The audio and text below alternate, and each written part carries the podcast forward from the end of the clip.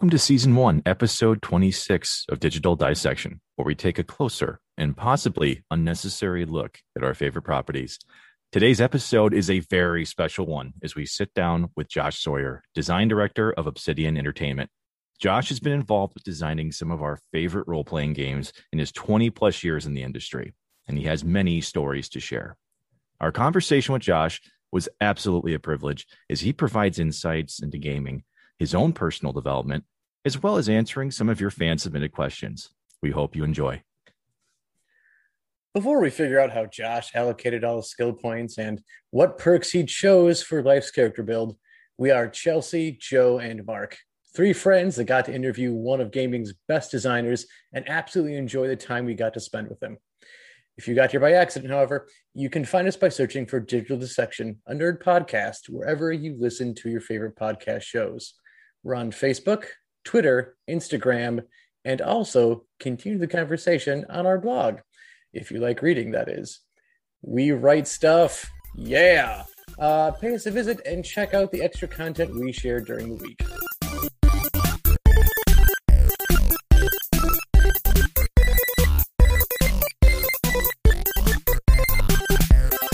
Joe, uh, you know, I remember my first interactions uh, with Josh Sawyer. It was actually seeing his name in the credits of some of the games that I had been playing because mm-hmm. I had always played RPGs uh, from an early age, or at least was watching someone play an RPG. Um, and I guess before we get into that too much, folks, you might notice that Chelsea's not on this this conversation. She actually had an emergency wedding that popped up. Yep, um, just a just a you know eloping that happened, and she had to be there for it. Yeah, she she's definitely there for her friends. So if you are a friend of Chelsea's and you need to get married in a hurry, she'll be there for you. Yes. Whether it is in Wisconsin or in Vegas, she's going to make time for you. well, she was able to join us for this conversation though. So, um, but it was, uh, yeah. So Josh Sawyer is always a name that I kind of committed to memory because in the games that I had played, you know, we were in the military, we were moving around a lot. And honestly, I I like remembered the names of the people that were making the games I was playing. I, I would look the the directors, the writers, the the designers. Yeah, uh, we uh, are so, we are yeah. vastly different people when it comes to that. I will tell you that. Like I'm definitely like, oh, I've I've completed Pokemon. Uh, I've we've entered my Pokemon in the Hall of Fame. The credits are playing. I can't skip it, or I can set my Game Boy down, walk away, make some food, and I'll come back. So I I generally miss a lot of the people who um, made games uh, just because my attention span's that of a fly. Um, so, but yeah, I mean, when it comes to this, like, oh, this is just such a cool conversation. Josh is just you know one of the one of like like the more interesting people that you would meet in your life with his life experience and not only what he's done through like the gaming industry but like we get to talk about um his time he spent in the desert which he used as inspiration for his video games uh, and just his life in college and yeah.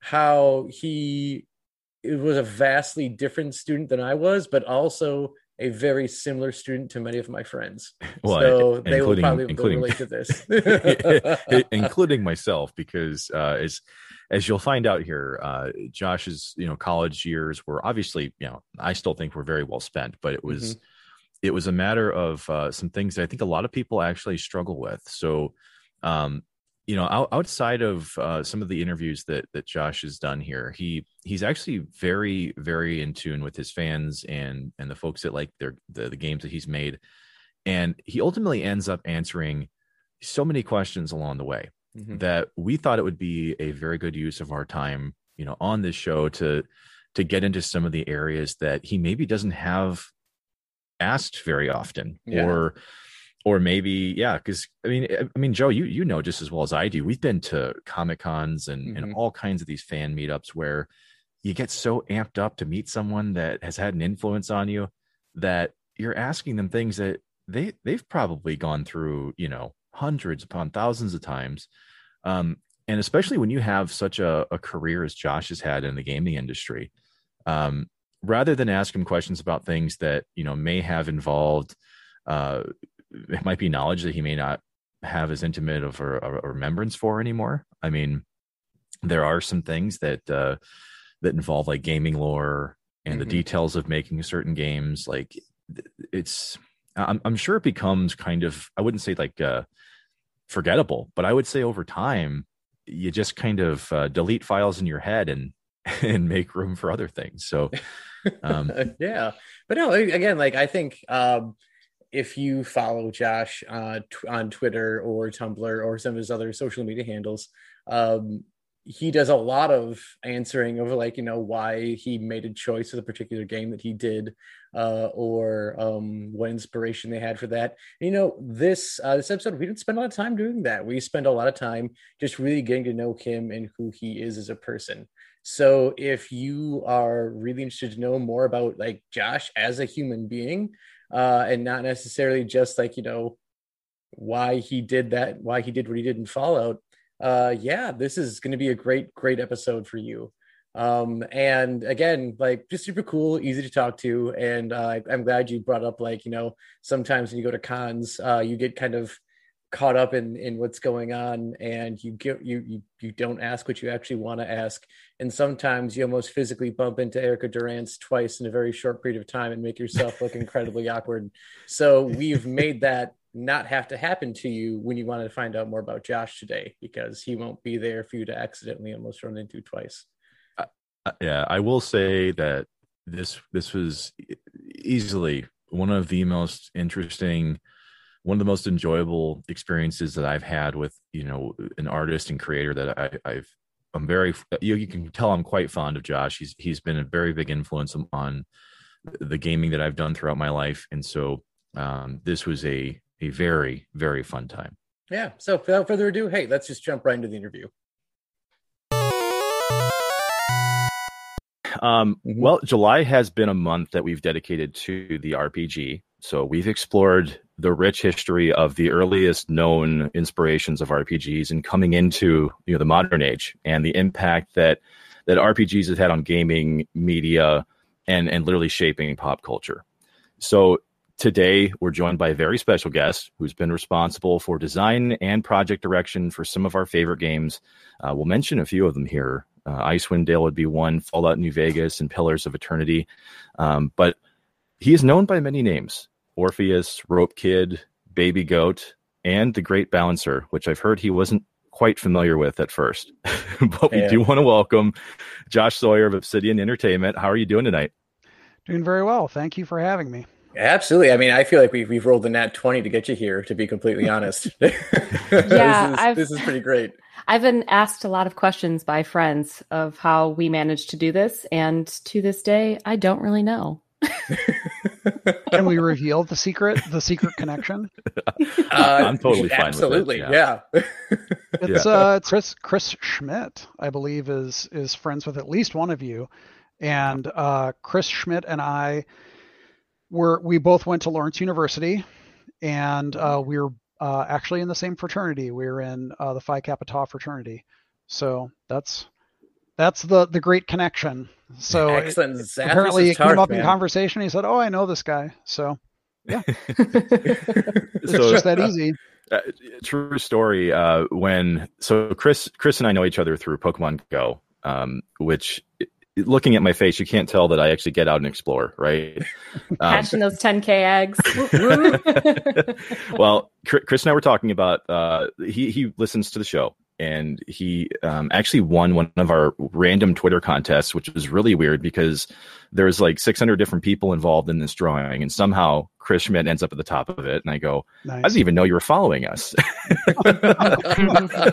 so it was it was just really funny. We get to talking, and as soon as he mentions um, that he went to college with you, I, I kind of stopped dead in my tracks and I went, that's a name I've had committed to memory for almost 20 years.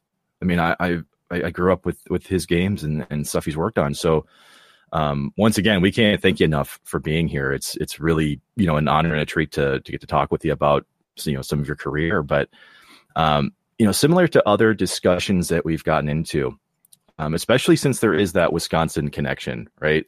Um, Joe, Joe, and I have uh, traversed Fort Atkinson quite a bit, and oh, yeah. uh, mm-hmm. you know, being hobbyists, well, Chelsea too. Um, we all like to collect stuff. We've been all over the place. So, I guess when it comes to Fort Atkinson and and growing up in Wisconsin. Um, I, I was just really curious how you got into playing RPGs and and just really the you know the the inception point for you there. Yeah, it's uh so I think one of the things that's really challenging that might not be obvious as much anymore is that in the 80s, which is when I was growing up, um, finding people who played D&D in a mm-hmm. small town, a small Wisconsin town, uh, was kind of challenging. And I just happened to be friends with a guy named Ryan Niemeyer, I believe. I believe Ryan was the first guy to introduce me to uh, basic set, which is Red Book or Red Box Dungeons and Dragons. Mm-hmm. And we played that, and then we played Expert, and that was really cool. Ryan also had a personal computer. Um, my family couldn't afford a personal computer at the time, but he had a an IBM PC. It was EGA, so it was like four color. Um, and he and he played Wizardry, Proving Grounds of the Mad Overlord, and he played a couple of other things on it, and that was really cool. But I remember there was one day when I went to the Dwight Foster Public Library, which is the library in Fort Atkinson, mm-hmm. and um, I saw an older kid on the Commodore 64, which I had Ooh. not experienced at the time, mm-hmm. uh, and he was playing Bard's Tale One. Yes. And yeah. I lost it. Like I was, it, like because it was it was full color. He let me like listen on the headphones, or yeah, because I think he had headphones. I listened to that, and it sounded like because the music on the Commodore was really like way better than any of the Apple stuff, uh, mm-hmm. or or or IBM PC stuff at that time. Um, and it had animate like animated enemies, and I was just like, this is incredible. So I got really into it, and I was quite a bit younger than that guy, Tony Unati. And uh, Tony introduced me to his friends. Uh, they were in middle school at the time. I was wait, how old was I? I was yeah, I was still in grade school. They were in middle school, um, but they were playing Advanced Dungeons and Dragons first edition, yeah. which I I didn't. Mm-hmm. I was like, oh, I didn't even know there's this whole separate thing here with hardcovers and uh, he got he got me into playing. I started playing AD&D with them, and I guess I was about like 11 or 12 or something like that. And then it just took off from there. And so I played a lot of tabletop, especially D&D. But then later on in high school, I had some friends. Uh, my friend Brian Calise, uh, especially, was really into Call of Cthulhu and um, some other games. He was also like, I think he and I both started like trying to make our own systems um, by the way, now thanks to the magic of virtual tabletops, I still play with with Brian and most of my uh, high school group like almost every week, which is really that's cool. awesome. That, wow. that is that is um, amazing. Yeah, it's really fun. Um, yeah, because like I would say maybe 10 or 15 years ago, it would be like if we were all in town on vacation, like, you know, yeah. for Christmas, mm-hmm. like, mm-hmm. dude, let's get together for one night and do a one shot. Uh, but now that, you know, Discord and, and virtual tabletops are around, we talk pretty regularly and play. Well, now we've moved to doing one big session once a month. because because the overhead the overhead of the little sessions mm-hmm. was kind of getting annoying like but anyway we still play quite a lot um, and we've played uh, i know they they played even more than i have um, but i've played in a fifth edition d&d game and then we're running uh, we're currently playing in a cyberpunk game using the savage Ooh. world uh, savage world what is it? It's SWADE Savage World Adventure Deluxe Edition, um, yeah. Which is pretty cool. It's it's a very swingy system, but mm-hmm. uh, the the friends are what make it good. So it's been fun. yeah, that's that's that's how I got into it, and it kind of just took off. And I, I re- definitely can appreciate the scarcity of trying to find folks to play the games with because um, you know I, I, my dad was in the military growing up, and so I would play D and D if I could find someone and yeah. you know mm-hmm. typically uh yeah typically it was not something easy to do. We didn't have the technology. We couldn't build it yet. Um yep. but you know mm-hmm. at some point we would. And i think what's actually really cool about the area um even though covid kind of hamstrung this a little bit um i don't know if you've ever heard of the nexus game fair that uh takes place in milwaukee now? No i have not. Um that that is basically well geez my power almost kind of my lights just look good over here. oh, it's okay. You um, may have to just like pull things down to just life support over there. Yeah, just, yeah. divert all power. Well, just keep this conversation going. Well, what I just can't believe is that the Nexus Game Fair even exists because you know you can walk into this place. Um, pretty much everybody's playing tabletop of some variety, and you can just walk up to a table, introduce yourself, play around, and move move on to the next. And mm-hmm. um, so I, I really love the fact that you know the, it's it, it, took a little while for society to catch up, um, but we. I really just think when it comes to RPGs, it it was more of a, a communication thing. I really do think that people always had an affinity for you know fantasy related things there's a lot of of entertainment value that's mm-hmm. there mm-hmm. um, and granted there were some steps along the way that i think were really helped out by you know tolkien's works with the original inspirations behind d&d but but then also the um, you know the cinematic you know uh, lord of the rings movies that came out and yeah. i think that's really kind of creating a firestorm you know at that point but um but yeah, so that's that's really cool though. I, I really appreciate the the sense of community that you have with it because that's really what it's all about, and uh, yep. it's awesome to hear you doing that. You know, years later. Um, but yeah, speaking of uh, going back to to Lawrence for a minute, because my my wife is from the Appleton area. Yep. Um, it's a you know for Fox for there River being Valley. yeah, I'm I'm not too far that myself, and I live in the Stevens Point area, so I am just nice. a small, small hop away. Mm-hmm. I, I, honestly, my uh, my father in law lives just off of College Avenue, and so we we get up there quite a bit. Um, but I, I actually want to spend a little bit of time here because if you look through some of the wikis that are out there that cover you, or um, even just some of like the the known Josh Sawyer stories, right? It seems like Lawrence is a it, it's it's always like a really quick blip you know in your in your life's history.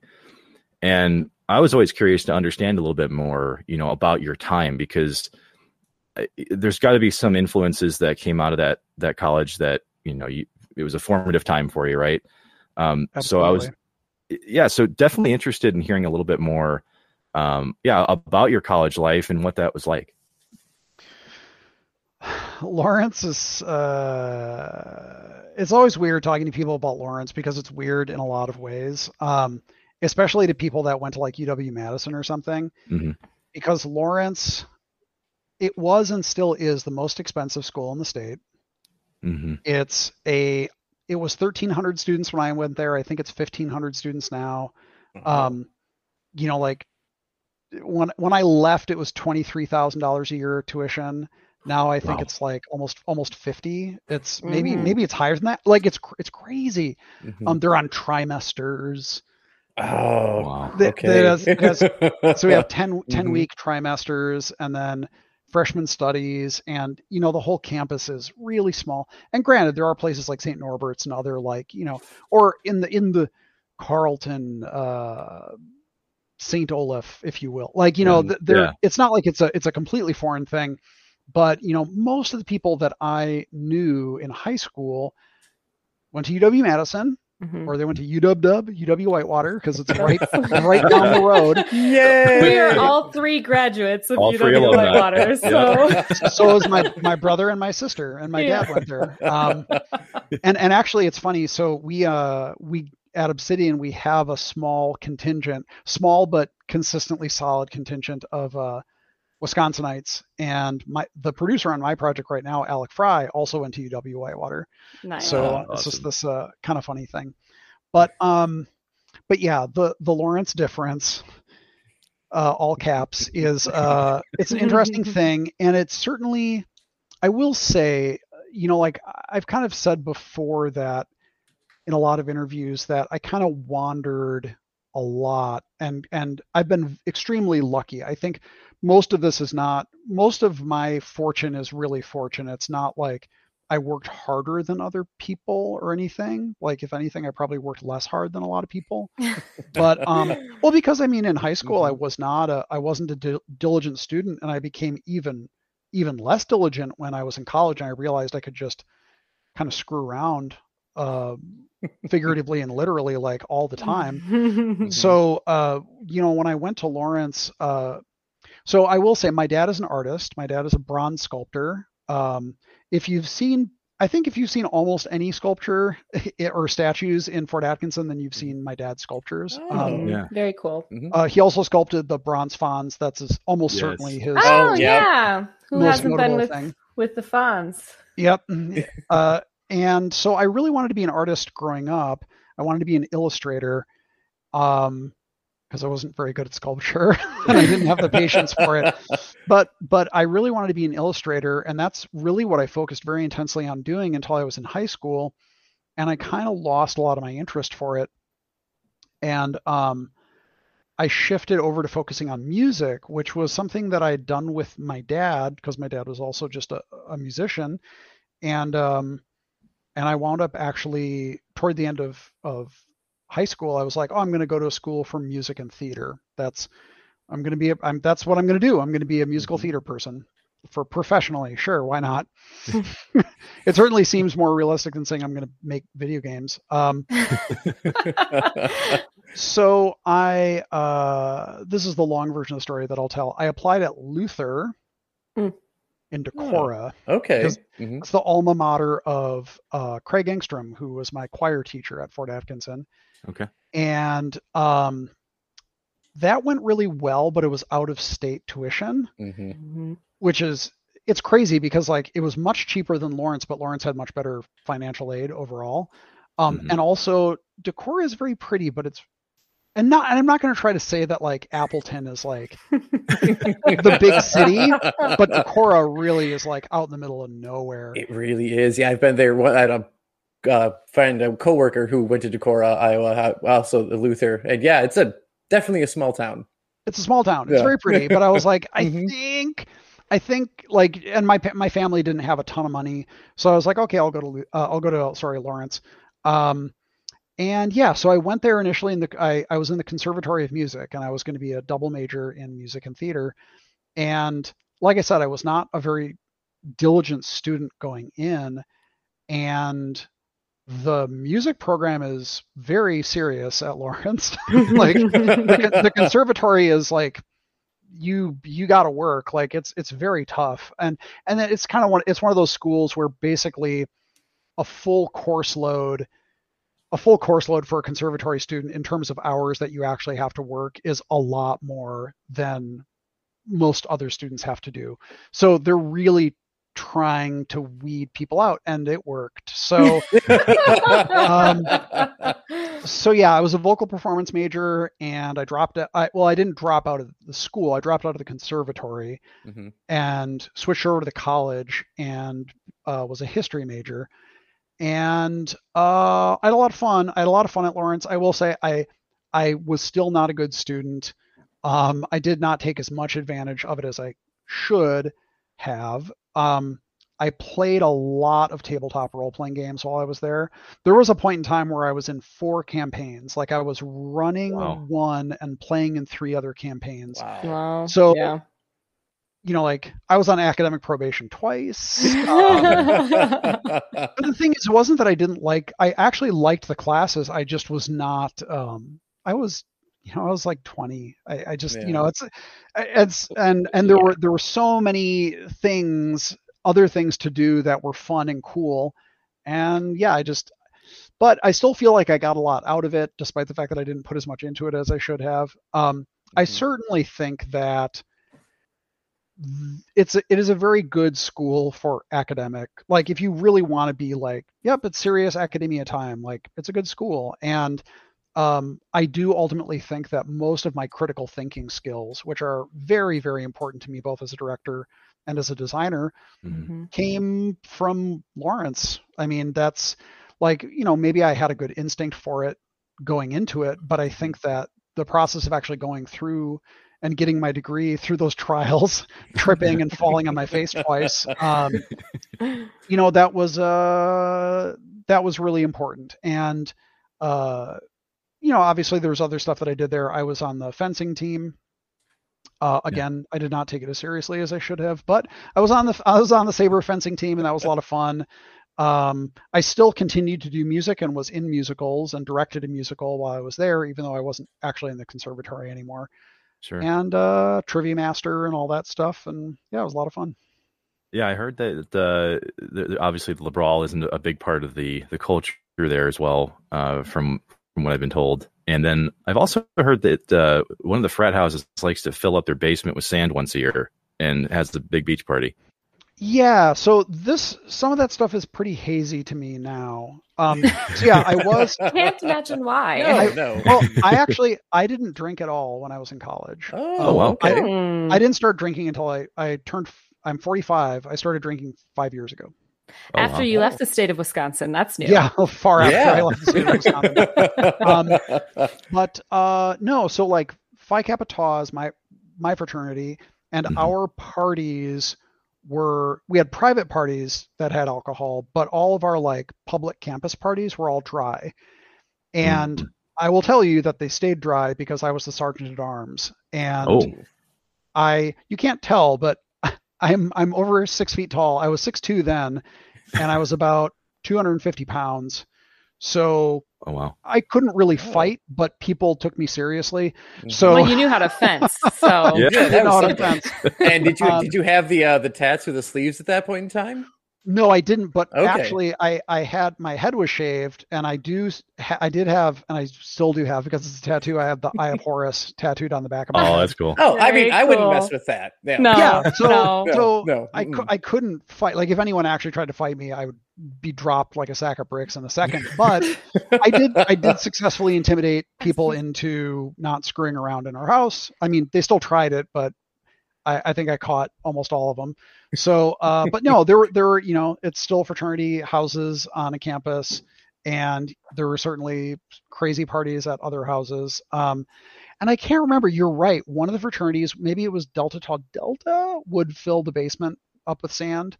Um, but I can't recall. It's been it's been it's been too many years. But the reason I I joined the Phi Tau house was because it, it they they did have dry parties, and most of the people in the house were fucking nerds. Like yeah. Yeah. I Yeah, mean, that we- helps. we Mhm. we we had LAN parties uh, as rush events. yes. Mhm. and uh, you know, we a lot of the people that I played role playing games with were members of that house. The the majors, it was like physics majors, conservatory majors. Um, you know, again, some of the smartest people I've met uh, in my life, and yeah, it was it was a really good experience. I certainly enjoyed it a lot more than living in dorms.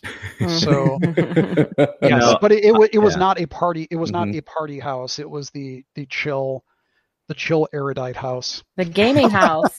It was it was the Mhm. gaming house, and now there is Yeah. actually a gaming house at Lawrence. So Oh, that's awesome. yeah, Well, it's a yeah. it's a uh, I think it's an officially recognized club. I went and actually gave a talk. In, t- I don't know if it was 2013 around then, but I went and yeah, they they they because the fraternity houses, geez, something weird happened. The Phi Tau house. You know, I'm going to get some of these details wrong, but something happened between Phi Kappa Tau Mu, chap, Mu chapter, which is that chapter, and Nationals, where the Phi Taus chose to basically dissolve their charter. Hmm. Um, Hmm. vol- I believe volunteer, like basically the the current members said we're done, and I don't remember the details, so I don't want to get it wrong. But there was also like some of the fraternities moved out of the houses and into other houses. Like I know the Phi Taus moved into a different place. It's Mhm. very complicated because again, because the campus is so small, Lawrence wanted everyone to be on campus. Mhm. So the fraternity Yeah. houses were all weird. I'm talking a lot about this. I hope that's okay. no, Oh, no, you're- absolutely it is. Yeah, Definitely yeah. is okay. Mhm. totally fine. But yeah, so that's how that went. No, that's awesome. Uh, so like uh, college, you said you're a history major. What area? What area of history did you did you gravitate to, or did you study? Uh, I really was intrigued by um, there was I wanted to even take this as a music major, so Mhm. it wasn't like I just sort of spun a wheel and said history. Like I was al- already quite interested in history Mhm. through theater. So like I got interested in Shakespeare's histories, which obviously are quite distorted, but you know the the historical underpinnings of them were very interesting. And Mhm. when I was still a history major, I should say I actually not only did I graduate with a minor in history, but I was the first person to graduate from Lawrence with a minor in history because Mhm. minors minors were introduced. Lawrence didn't have minors until my junior year, and I was like, I'm jumping in because I already got a bunch of credit. Um, Yes. yeah. uh, but like I had done a paper for the late Fred Gaines, who was one of the uh, actually I think he was the head of the theater department at the time, um, on Henry V and comparing, you know, Holland's Holinshed versions of history as presented there with what we now know know what we now know of records uh, telling about the time. So I was really interested in that idea, and then um, there's a professor at Lawrence, uh, Ed Kern, who focuses on magic, religion, and witchcraft in the early modern era. Mm. And uh, I thought he was really cool, was a good lecturer, and I was really interested in the subject matter. And I wanted to take it as, as I wanted to take his magic, religion, and witchcraft course as a freshman. And he was like, "Wait till you're a sophomore." I was like, mm, "But I'm really into it." And he's like, "Just wait till you're a sophomore." more PG thirteen. I don't know. yeah, it was. It was mostly because it was an upper level history course, and sure. you know, at the time I had a 1.8 grade point average, so it probably wasn't like, "Ooh, I got, I got to get this guy in here." Um, but no, so I, I focused a lot on early modern European history and a lot mm-hmm. of the mm-hmm. stuff that I focused on was witch hunting, witchcraft, conceptions of it. Uh, also related, but in some ways opposite, uh, saints hagiography, uh, the sort of construction of saints and how that evolved oh. in the mm-hmm. church mm-hmm. over time. And uh, yeah, that was that was really what I focused on. Lawrence Lawrence actually the I think it was the first year that I started there they changed the major so that mm-hmm. ooh here here's a funny story so hmm.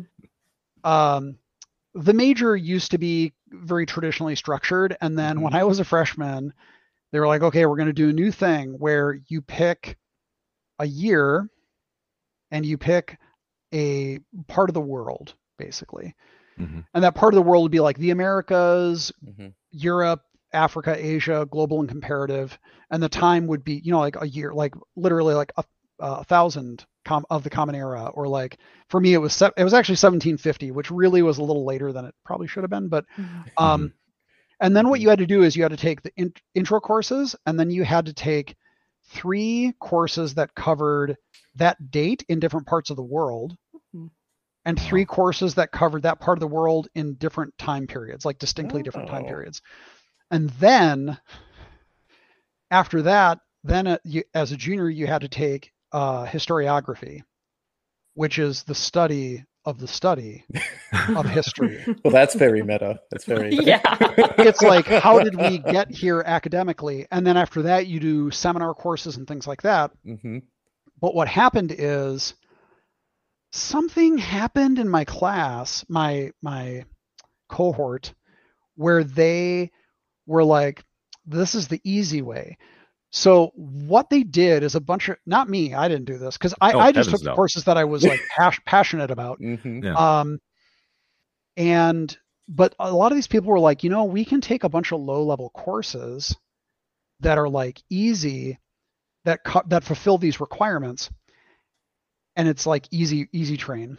So hmm. they yeah. did that, and then they went into historiography, Oof. and it was like mm-hmm. they got hit in the face with a frying pan. Yeah. I want to I want to say that like two thirds of my class failed historiography the first time they took it. They didn't wow. pass the knowledge check.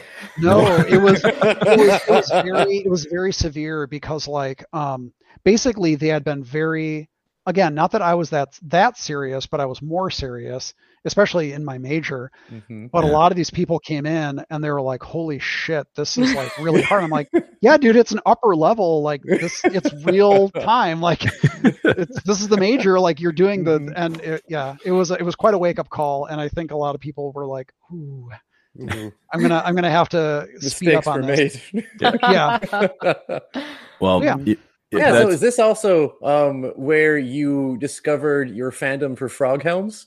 was during this time? Um, where did that come from? I, I'm trying to. I wonder if I can pinpoint it exactly.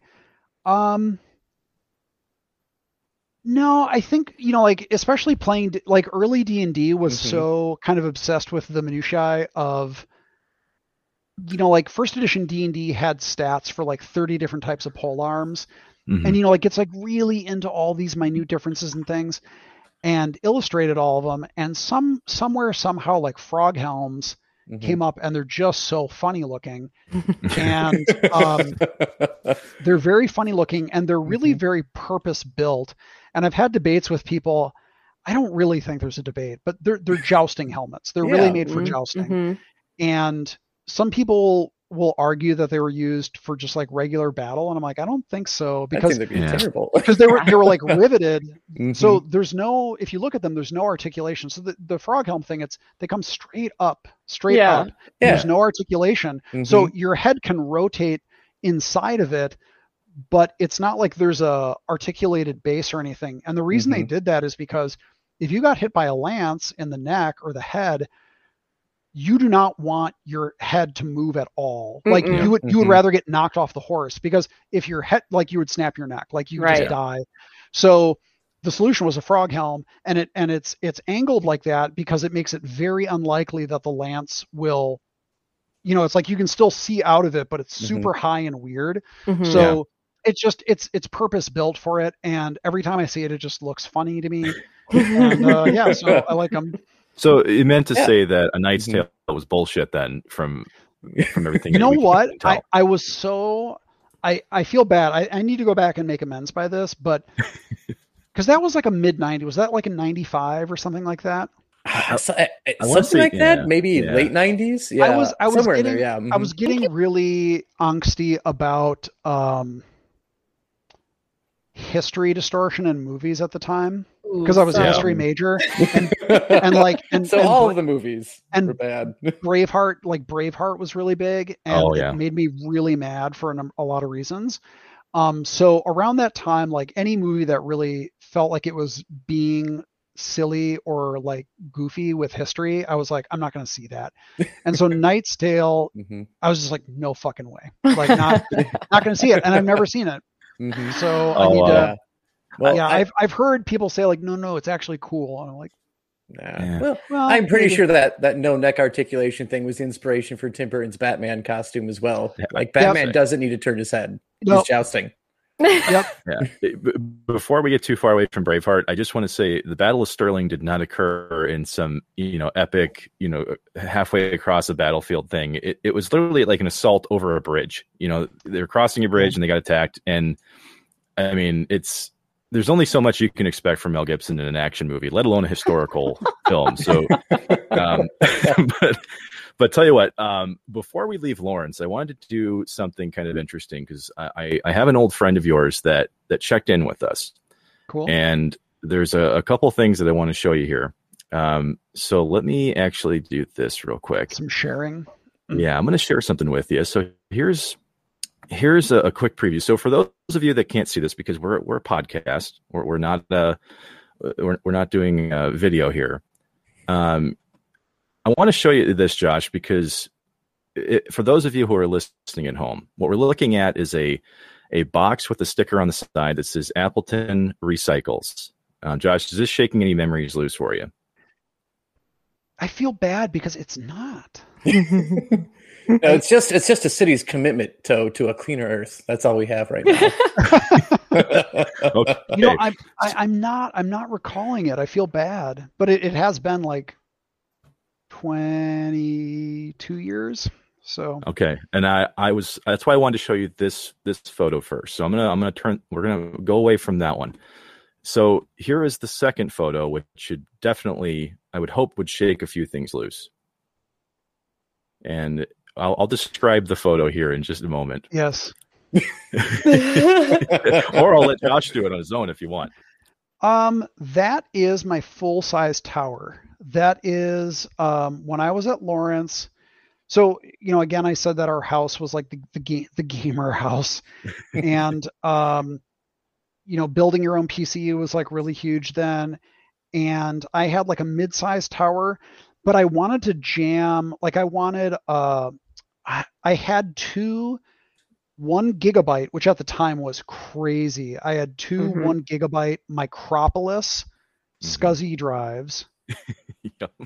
Um, so they were fast and they were big and they were so loud. Like they were not like like unbel- like so obnoxious. And the only like you know I'm embarrassed now, but like as a as a 20 year old, I was like, totally yeah. fine, man. Listen to um, that baby purr. yep. Like I, I, can jam so much stuff on these, but I mean, it. You turn it on, you could hear it from like 50 feet away. It was crazy.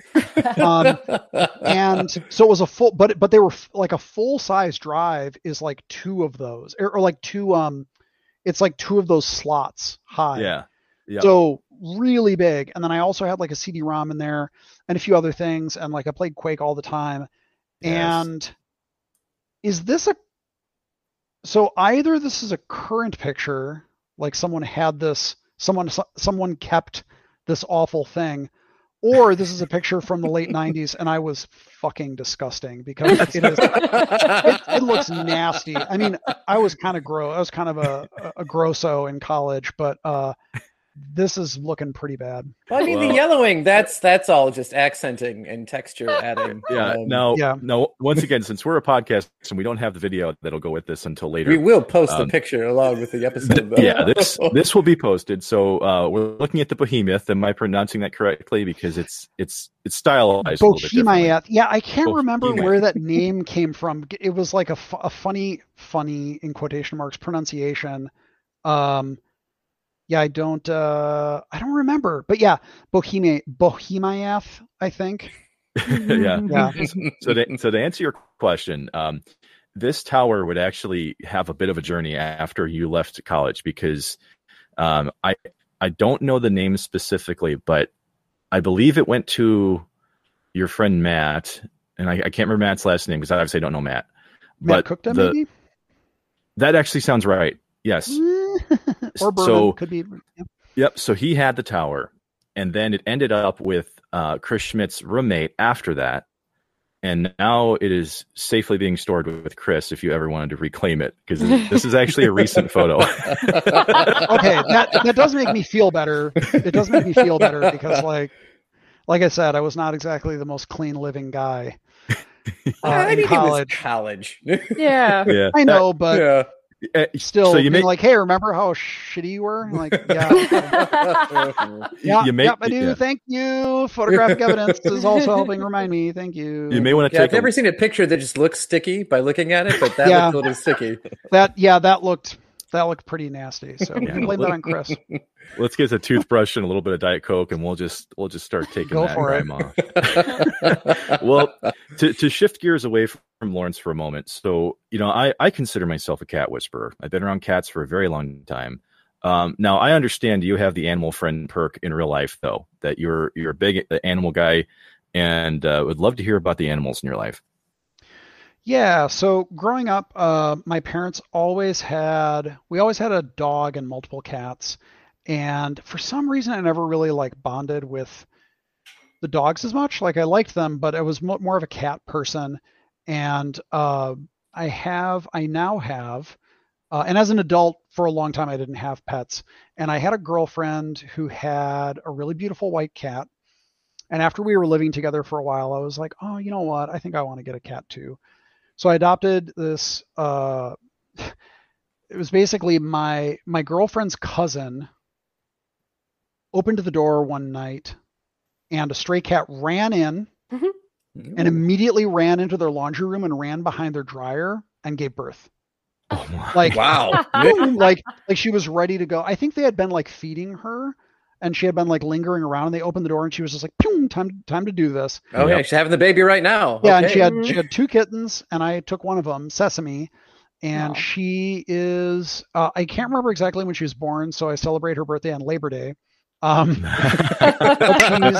which is a movable a movable feast um, but she's uh, 13 she'll be turning 14 and she's very very sweet and then my girlfriend has uh, two and a half ish year old Chihuahua pug named Coco. Well, named Cornelius, but we call him Coco. and he is a real sweet guy. And uh, my parents have four, they've had up to six, maybe seven at one time, like dogs, like between fo- fostering and just their dogs. Mm-hmm. But they have a lot of little dogs, um, like dachshunds and terriers and things like that. And uh, yeah, Coco is a little teeny Chihuahua pug, and he's very cute and very sweet. And he's just finally kind of growing up and calming down and not being completely crazy all the time. but but um, I finally have uh, for the first time in my life like really bonded with a dog. Yeah. And uh, even though even though he is very much my girlfriend's dog, uh, I I love him and and he's and he's very he's very friendly to me. So um, there's a concern. I, th- I I think there's like a strong Chihuahua trait of being like one person dogs. Yeah.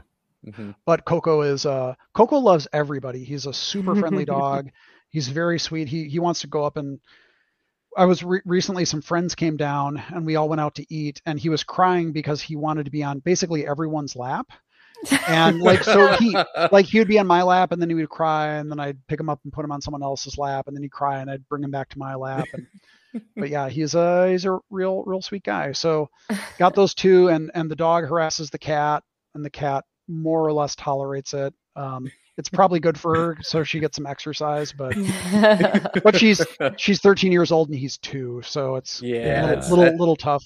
Yeah. Mm-hmm. mm-hmm. Um, well, looking at going back to history for just a moment, and then we'll we'll kind of get into some other things here. But uh, you know, as a as a a son of a military officer, I spent a lot of time in in museums, uh, going to historical battlefields, and when we looked at, um, we just kind of checked out your Twitter the other day, and I noticed that you had a lot of pictures from um, the J. Paul Getty uh, Museum.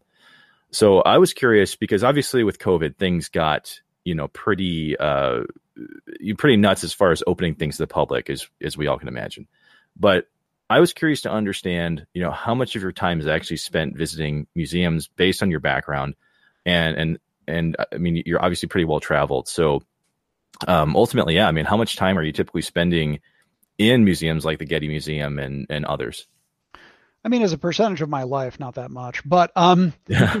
but like, I think more than the average person. Like, I really, I really enjoy going to museums, especially art museums, and mm-hmm. um, yeah, like I've been to the Getty, geez, like at least half a dozen times, probably like closer to ten times uh, for various exhibits. And I was I was saying to my um, so I went we went up there. Uh, I went up with some of the people on my team, and I was saying I always like going to an art museum as a date because if the person is not into going to a museum as a date, see you later. Yeah. Like, Joe, you can implement that one. Yeah, like if, yeah. if they're if they're like, I don't like art or I think museums are boring, I'm like, I mm-hmm. think uh, you suck. Bye. Um, but um, yeah, like I, I just, my, you know, my, my dad is uh, an, an artist. Like I'll, when I was growing up, my dad had a lot of art history books around, and I would just read them because they were around, and I, I,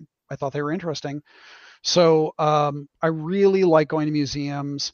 Um, many well i shouldn't say many years ago at the end of 2015 my then girlfriend and i went to who is an art teacher went to munich and then salzburg and then vienna and we went to so many museums in vienna because i, I really like um, klimt the classic of course mm-hmm. and then uh, egon schiele who is a little less well known but in terms of Vienna, uh, viennese artists those two guys who were contemporaries uh, they're at the top of the list.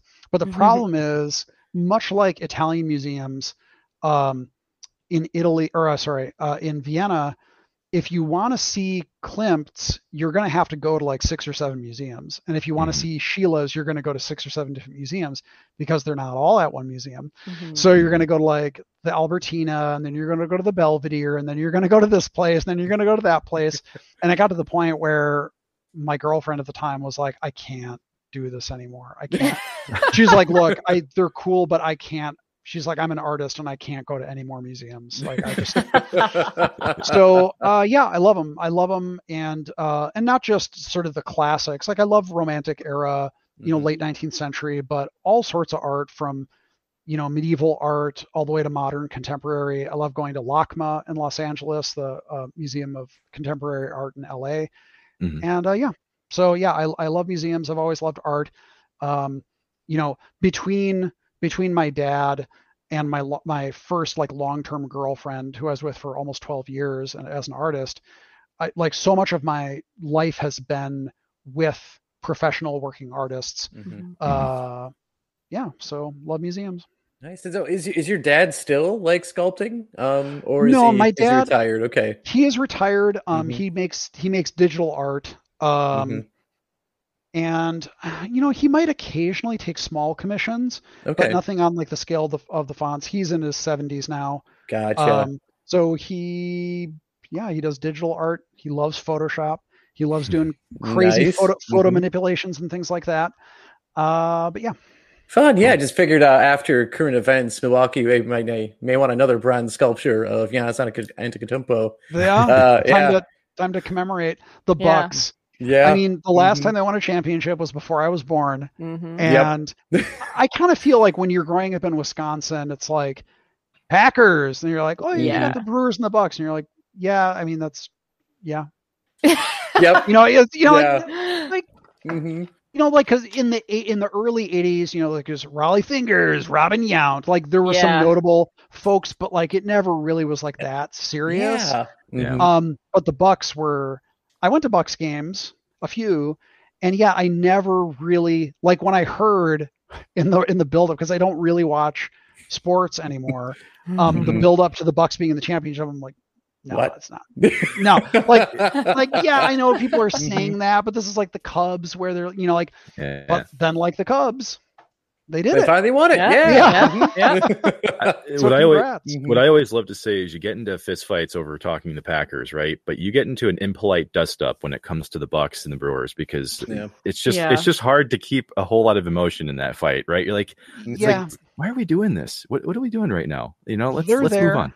Yep, yeah. they're around. And I think, yeah. and I think I remember because, uh, God, when was the the new Miller Stadium built? Oh, oh God, Miller Park, two thousand and two. Yeah, yeah, it was close mm-hmm. enough to mm-hmm. when I left that it was like a thing, and people were kind of like, "Do we got to do this?"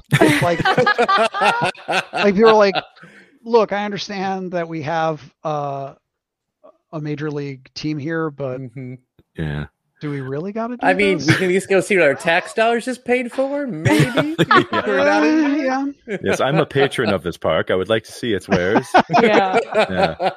Well, speaking of, of heading on out to, to California, um, you know, ironically enough, at the time uh, around your college days, um, that was actually when my family and I lived out there. And so we would actually uh, go to LA every now and again because my my family lived that way. My my mother's um, family lives out there, so yes, California way.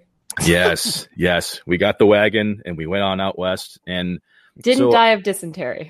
No, I got it, but I didn't die of it. Um, but but ultimately, um, it's curious to understand because uh, obviously it sounds like it's it makes a lot of sense to go that direction just because that's where all of these companies are. That's where the technology is, right? But um, I was interested to to understand a little bit about how you know you you landed your first job because I understand that you were actually in uh, roughly about sixty different people for your first position for consideration. Yeah. Uh, so I was curious to understand how you separated yourself there. Yeah. Uh, again, extremely good luck and timing. Like, so I had to stay because I switched my major and I was on academic probation twice. I had to stay two extra terms which is not a full mm-hmm. year. It's Lawrence. so I had to say two extra terms um, to finish my major and my minor. And um, so I was graduating in March. And so I was graduating with a history degree and a theater minor with a 2.4 GPA. And I was like, hey, you don't know what I'm going to do with this, like for the first time. and I had been doing, I had taught myself HTML because this is the middle of the 90s. Mm-hmm. So I taught myself HTML and I got pretty good. I wouldn't say I was actually like a great web designer, but like I knew how to do it pretty handily and quickly, and a decent amount of like photo editing stuff. And um, so I was making websites on the side, like I was doing, you know, like professional, but you know, still fairly amateurish. But I was being paid for it. Mm-hmm. Um, I designed the tattoo or the um, sorry, the website for Steve's Tattoo in Madison, mm-hmm. and in exchange for tattoo work. Um, nice. and and I, like when I was down there, I saw how the apprenticeship uh, system worked, and I was like, you know what, like maybe I could use my illustration experience because I still was kind of doing art every once in a while. Mm-hmm. I was like, maybe I could like be an apprentice because I talked to them about like what's involved, and they're like, oh yeah, this and that. I'm like, well, I mean, maybe I could do web stuff and be a tattooing apprentice at Steve's, and then you know, because now I know the people at the studio. Mm-hmm. That was my like plan, and you know, it's like I've told people that I knew that I was going to make table tabletop role playing games mm-hmm. because I just did that in my free time. I didn't put together like, no, this is like a job.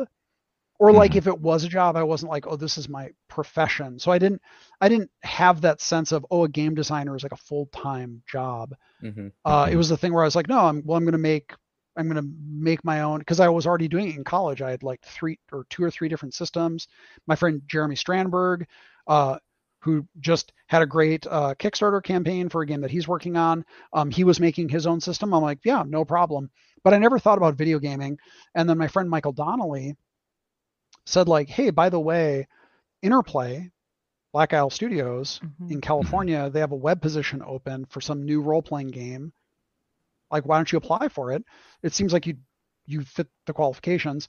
So I sent a really obnoxiously long cover, like, you know, and again, don't do this. I sent like a four page cover letter. It was really rambling um, about like all my opinions about like where role playing games, like, it was very dumb. But I mean, from it, they took that I was passionate about the field, I guess. Yeah. Um, but I, the, the, my, my ringer thing was I knew Flash.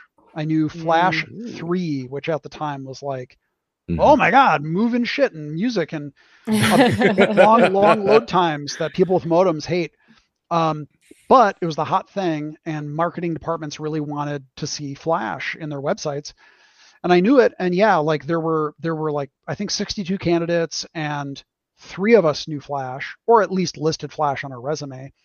Mm-hmm. And their first choice was a guy who, I mean, from what I understand, he's probably a lot better than me, but he uh, wanted to move to be with his girlfriend in Seattle, so he couldn't take the job. So I was oh, wow. I was the second choice, and that's that's how I got it. Well, I mean, second's the best from what the old rhyme used to say anyway. Mm-hmm. So I was the one who got the job. So that's awesome. Uh, because I mean, yeah, like you've mentioned before, sometimes it's it's about where you are and I, still think that you know with that four page cover letter, you know, you, you still positioned yourself to be there, you know, and and and to get noticed. But that kind of leads me into um, trying to understand a little bit more about you know your your creative process and the methodologies you picked up along the way because from from everything that, that I've read about within game development and honestly just a lot of first jobs in general um, sometimes you're not given the best direction, right? Like you're kind of thrown to the wolves. Sometimes you're expected to figure it out and and go find the information you need. Go find the help you need, right? So I was curious to understand if if your experience in the gaming industry was about the same in the beginning. Like, did you did you end up having uh, like a good path to follow, or was this kind of choose your own adventure? It was. Uh, it took a village. Like, um, there wasn't really formal mentorship at Black mm-hmm. Isle.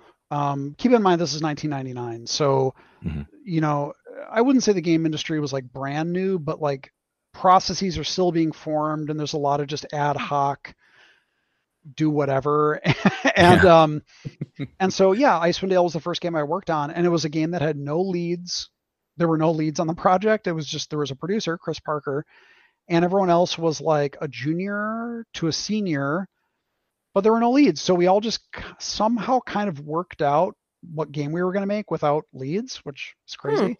Hmm. Um, yeah.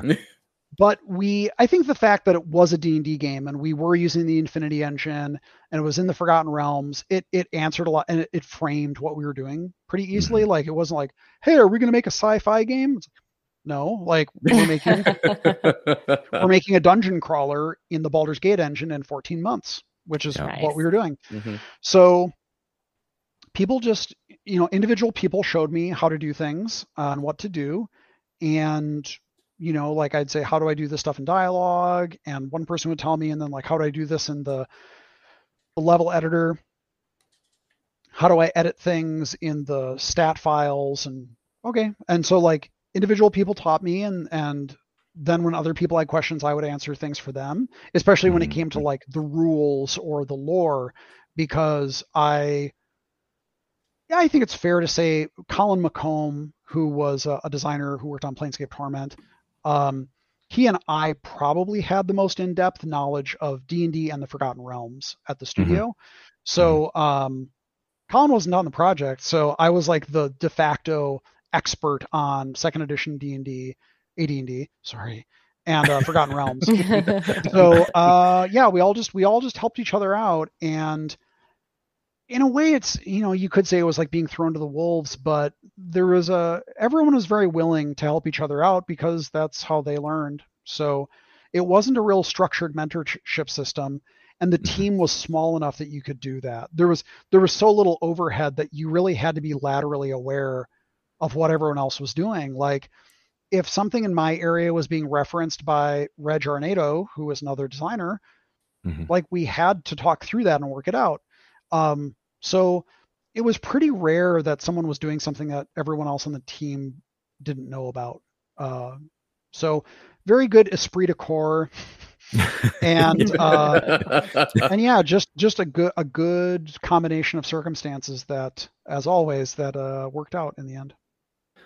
Yeah, it was one of those things I was interested in digging into because um, you know I, I used to work in engineering staffing, and so everybody loves to talk about methodologies on the interviews, but then when you actually start divvying out tasks and planning out jobs, um, you, you can call it whatever methodology you want, but a lot of time it's just get shit done. Like mm-hmm, you, yeah. we can have we can have mm-hmm. the meetings, we can call the methodology whatever we want, but uh, sometimes it just becomes the worst group project ever. And you know, not everybody's pulling the same weight every day, but ultimately, you know, you, you get the job done. So, yep. um, one of the things that I did read into this is a, a little bit ago was how in a game of D and D that you were playing, um, and I've titled this as part of our notes here for a reason, where you told your your your your GM for the game that I don't just throw a fireball to the face of this boss that you're reading this giant exposition for, and and and so that idea of choice and and crafting games with that in mind, uh, I was curious to understand if you kept that mentality from day one, or if this changed along with your career as you you know continued to kind of climb the ladder and go through different different roles? No, I think I've kept it the entire time. I mean, at first it was sort of a naivete. It was kind of like, I think that we can approximate, if we work hard and, and plan well, we can approximate the feeling of being at the table and having that level of freedom and choice to do mm-hmm. do what we want to do. And obviously, like the first game I worked on, Icewind Dale, was pretty linear. Mm-hmm. It was also very aggressive and short, so we couldn't really do that. Same with um, Icewind Dale 2. But by the time I got to work on Fallout New Vegas, I still was embracing the same mentality where I was like, um, you know, I I want to let people fireball the guy in the face. Like you get one chance. There was a rule in New Vegas, which I've I've said many times, which was basically if you like hit a trigger or open a door and someone comes through it, they get that conversation and they're fine. And then once that conversation ends, if the player has a line of sight to them, they have to be the we we we must allow the player to kill them. And if it's special circumstances, you can put them behind an intercom mm-hmm. or you can put them behind like reinforced glass or something like that. But for the most part, I just said like no, like let the player do what they want to do because that's that's what we do in tabletop is I mean some DMs I think violate the spirit by like you know plot critical NPCs that you can't kill.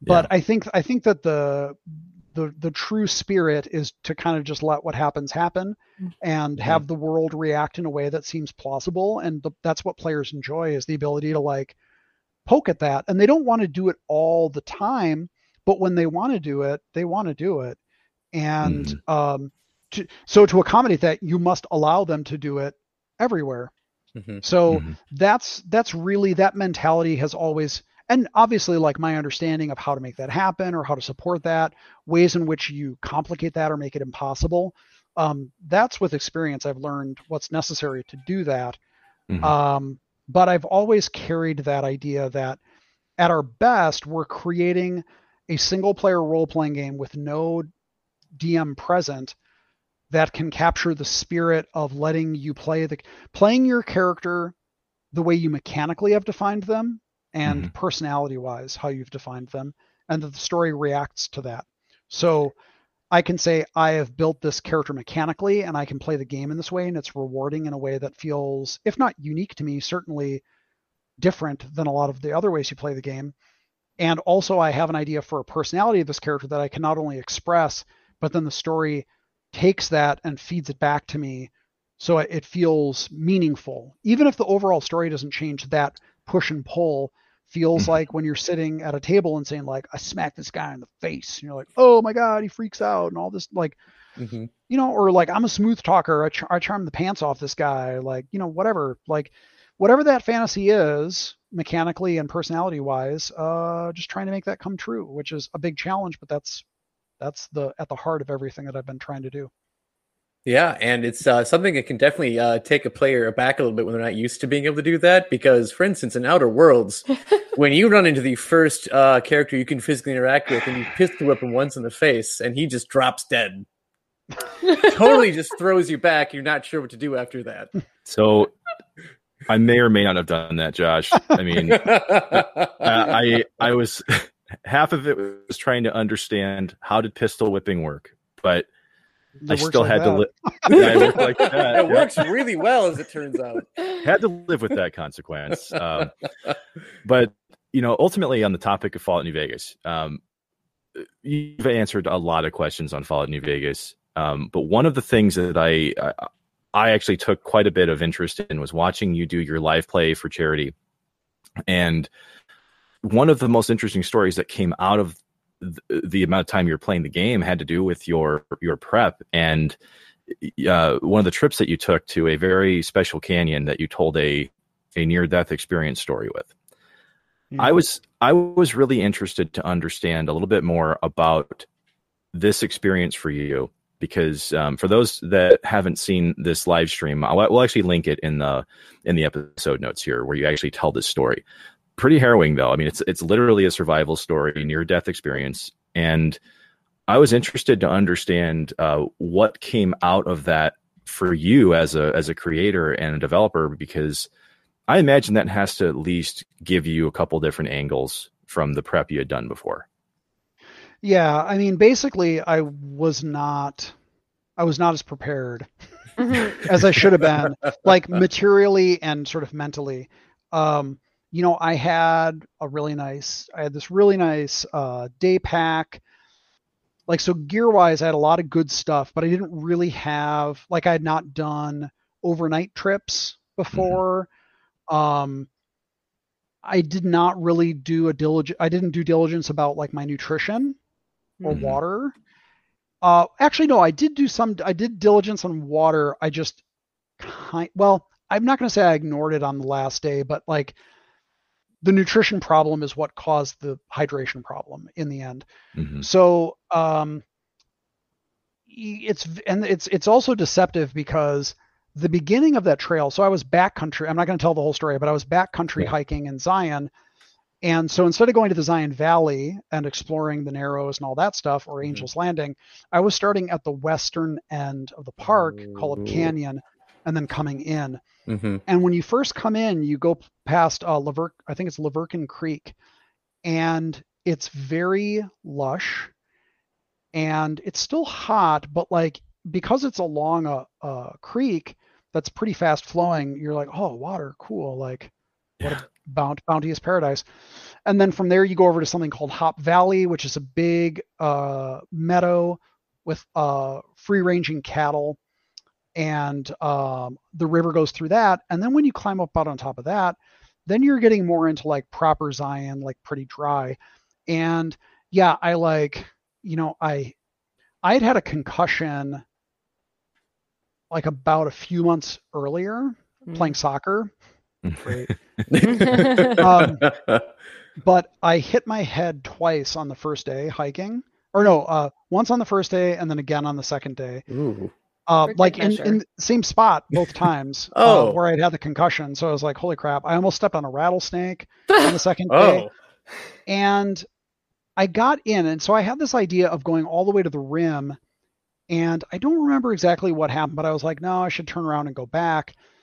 And yeah, I, I hiked out, and the long and short of it is I didn't bring enough nutrition. So I was I had a calorie deficit of like 2000 calories. Mm. But I didn't uh, register it physically. Mm-hmm. But what was happening is I was sweating all the salt in my body out. Mm-hmm. And on the last day, some got in me where I was like, I'm going to hike out of the valley today. Like from, I had hiked 24 miles in in three days. Jeez. Ooh. And then I was like, I'm going to hike back out today. I did, but I did almost actually die. Wow. And it was, it was because, um, I suffered hypotonic dehydration, mm-hmm. which is basically basically there's no salt left in your body. Mm-hmm. I mean that's an exaggeration, but mm-hmm. like your body can't retain water. So I was drinking water at this because I was hiking so fast. Um, and I was drinking water and then within minutes of running out of water because I didn't realize I was I was sweating it out almost as soon as I consumed it because I was just mm-hmm. filthy. Mm-hmm. And when I did run out, within five minutes, my throat started swelling shut. Mm. And like, and immediately I was in incredible pain. Like I felt great the whole day. That's why I was like, like in my mind, I was like, I'm going to get home tonight. Like I'm going to, I'm going to hike out of the canyon 24 miles. Then I'm going to get into my car at night and I'm going to drive all the way back to Orange County. That's how com- like confident I was. And um I did get out of the valley, but like I, I at one point I fell on my hands and knees because I was I was like, and I, I really thought I was gonna die. I had no food left. Wow. I had no water. It was um when I saw when I saw like wet mud, I was like, can I suck on this? No. Like oh, I mean, like no. very certain. Oh. It was it was it was very desperate. Like that's why I'm saying I'm not like I really I really was very close to. I could barely walk. Like it was very bad and thankfully some other hikers came across me and gave me water and helped me get out but the things that i learned so i gained a lot of appreciation for zion as a place which i had seen you know obviously you know I, I was familiar with the narrows and i camped mm-hmm. there once before in angels landing but like the whole landscape of it being a very you know, like having these lush areas around the water mm-hmm. and then high and low parts and like the great variety to it. It's just it's beautiful all over. So I gained a great appreciation for that. And um and just how dangerous really it it is to be alone out there and like trying to survive in a place like that. Which mm-hmm. I think, you know, like obviously survive you know, surviving is is a um a theme of the of the whole series, but I think it just mm-hmm. gave me a little more of a personal connection to it. And the other thing I'll say is it traumatized me about dehydration, mm-hmm. like yeah. to this mm-hmm. day. So so I went I want to say like a year or two or something after that experience, I saw 127 hours. Oh yeah. Yeah. Yeah. And I mean I knew what it was about, but there's the scene where he's like the scene where he's stuck. So most of the movie, but there's a, scene where scene. there's a yeah. scene where he imagines kind of like flying, not physically, but like his his perspective, like flying out of the crevasse mm-hmm. and going all the way back to his truck and like into a bottle of water that he knows is in the back of it. Mm-hmm. Like that is exactly like that is exactly the feeling that I had when I was dehydrated. Like I was just ima- like envisioning flying, like like astrally projecting back to my because I had water in the back of my thing, and it was such a hair like I I don't really usually have very strong reactions watching movies. Like I mean I get emotional or whatever, but this was sure. one where I was like, whoa, yeah, that's really real. Like that's very, very, very real. And like, whoo. And um, yeah, there was something recently I was at where I ran a little low on water. And it's like basically as soon as I really start feeling dehydration, I, I freak out. Yeah. Like, mm-hmm. oh, it was um I did a I did a bike ride on the solstice in Angeles Forest and I ran out of water with like a mile to go. And even though it was only a mile, I was like, almost hyperventilating because I'm like, yeah. I'm gonna, I'm gonna die. And like, but there were all these people around, so there wasn't really a, a real chance of that happening, but because of that trauma, I was like, oh my god, like I need mm. water right now. Yeah. So yeah, great experience. Yeah. Yeah, I, I thanks for bringing that up, Mark. Yeah, I mean, it sounds like a perfect vacation. Um, I, the reason why I wanted to bring it up, and and this isn't to necessarily you know bring up too many traumatic experiences, Josh, sure. but it, it was it was because when I heard that, even though this live stream you can't see the faces of the people who are listening in, I mean, I thought this was something that everybody felt the same way about. We we heard you tell the story, and it makes you realize just how quickly things can change. I mean, and not just in life, but I mean, I don't want to say that life's a video game, but in a lot of ways, you're basically playing survival mode every day, right? Yeah. So, mm-hmm. um, so, so to that point, that's where um, the three of us on our show um, last week and, and the week before, we were actually debating a little bit about the heart and soul of RPGs because there's a, a big difference if you especially track from the earliest days of RPGs as they evolved into video games and then what we have now. Some people like the action based RPG, some prefer the turn based. Um, obviously, you've got uh, uh, experience with both. Um, and especially with the rise of isometric games again being, you know, there's people who love these games still. We were all trying to figure out in our minds what is an actual RPG by definition? Um, and so I was actually interested to ask you about this because I feel like out of out of the, the people I know and the people I've been introduced to, you're going to be one of the most qualified to mm-hmm. answer this question. Um, but yeah, as far as the lifeblood of an RPG goes, I mean, I, I, where do you really fall on defining it within this action and turn based, you know, uh, world we kind of live in?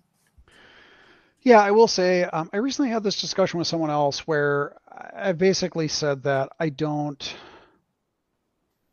I don't really care what individual people think about the definition of RPG. Like, it's not something mm-hmm. that I have any interest in fighting over.